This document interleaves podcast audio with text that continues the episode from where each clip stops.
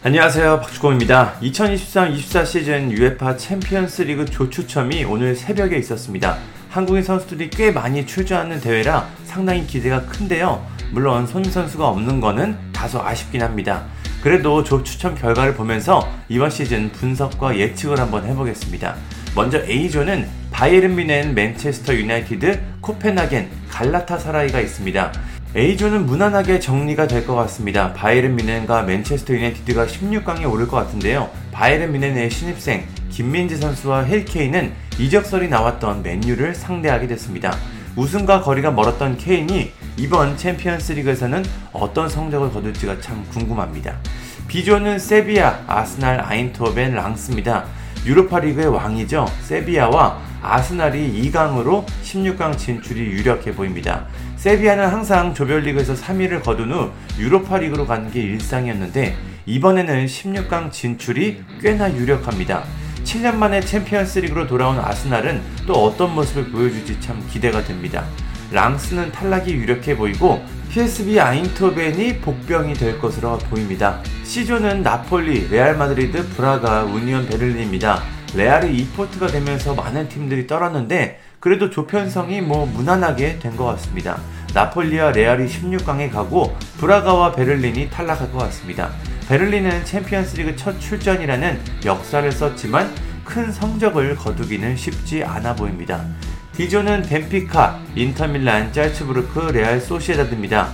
D조 역시 벤피카와 인터밀란이 16강 진출이 유력해 보입니다. 짤츠부르크는 16강에 가본 적은 있지만 이번에는 꽤나 어려워 보입니다. 레알 소시에다드는 지난 시즌 저력을 보여줬는데 챔피언스리그 무대에서도 그게 통할지는 의문입니다. 3위 싸움을 펼치는 게 현실적으로 보입니다. E조는 페예노르트, 아틀레티코 마드리드, 라치오, 셀틱입니다. E조는 상당히 난전이 예상이 되는데요. 아틀레티코는 조 1위로 16강에 갈 것 같고 2위 자리를 두고 라치오와 페예노르트가 치열한 경쟁을 펼칠 것 같습니다. 오현규, 양현준, 권혁규 선수까지 코리안 트리오가 있는 셀틱은 상당히 빡센 경쟁을 해야 됩니다. 그래도 좋은 성적을 거뒀으면 좋겠습니다. 다음은 오늘의 주인공 F조입니다. 파리 생제르맹, 보루시아 도르트문트, AC 밀란, 뉴캐슬 유나이티드가 속했습니다. 이 조는 정말 어떤 팀이 16강에 가도 이상하지 않은 조합입니다. 이강인 선수의 파리 생제르맹이 상당히 어려운 조에 들어갔습니다. 그래도 16강에 갈 팀을 굳이 한번 뽑아보자면 파리 생제르맹과 뉴캐슬이 아닐까 개인적으로 생각해 봅니다. PSG가 아무리 약해져도 세계 최고의 선수 은바페가 있는 팀이죠. 또 뉴캐슬은 최근 기세가 너무 좋아서 좋은 성적이 예상이 됩니다. 그래도 도르트문트와 AC 밀란은 무시할 수 있는 팀이 아니라 어떤 결과든 나올 수 있습니다. 개인적으로는 토날리가 바로 친정팀 밀란을 상대하는 게 상당히 흥미롭습니다. 다음은 G조입니다. 맨체스터 시티, 라이프치히, 츠르베나 즈베즈다, 영보이스입니다. 디펜딩 챔피언 맨시티는 조추첨 운도 상당히 따르는 것 같습니다.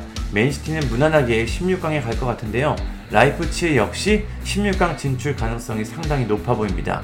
즈베즈다와 영보이스는 험난한 경기를 치를 것 같습니다. 조 3위가 현실적인 목표로 보입니다. 마지막 H조입니다. 바르셀로나, FC포르투, 샤흐타르 도네츠크, 엔트워프입니다. 이 조도 상당히 무난한데요. 바르셀로나가 1강으로 16강 진출에 유력하고 나머지 한 자리를 두고 포르투와 샤흐타르가 경쟁을 펼칠 것 같습니다. 창단 후 처음으로 챔피언스리그에 출전하는 엔트워프는 그냥 참가한 것에 의의를 두는 게 맞아 보입니다.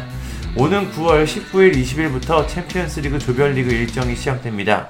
이번 시즌에는 어떤 팀이 정상에 오를지 상당히 궁금한데요. 또 한국인 선수들이 어떤 모습을 보여줄지도 기대해 보겠습니다. 감사합니다.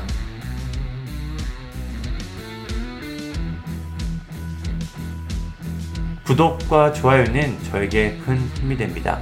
감사합니다.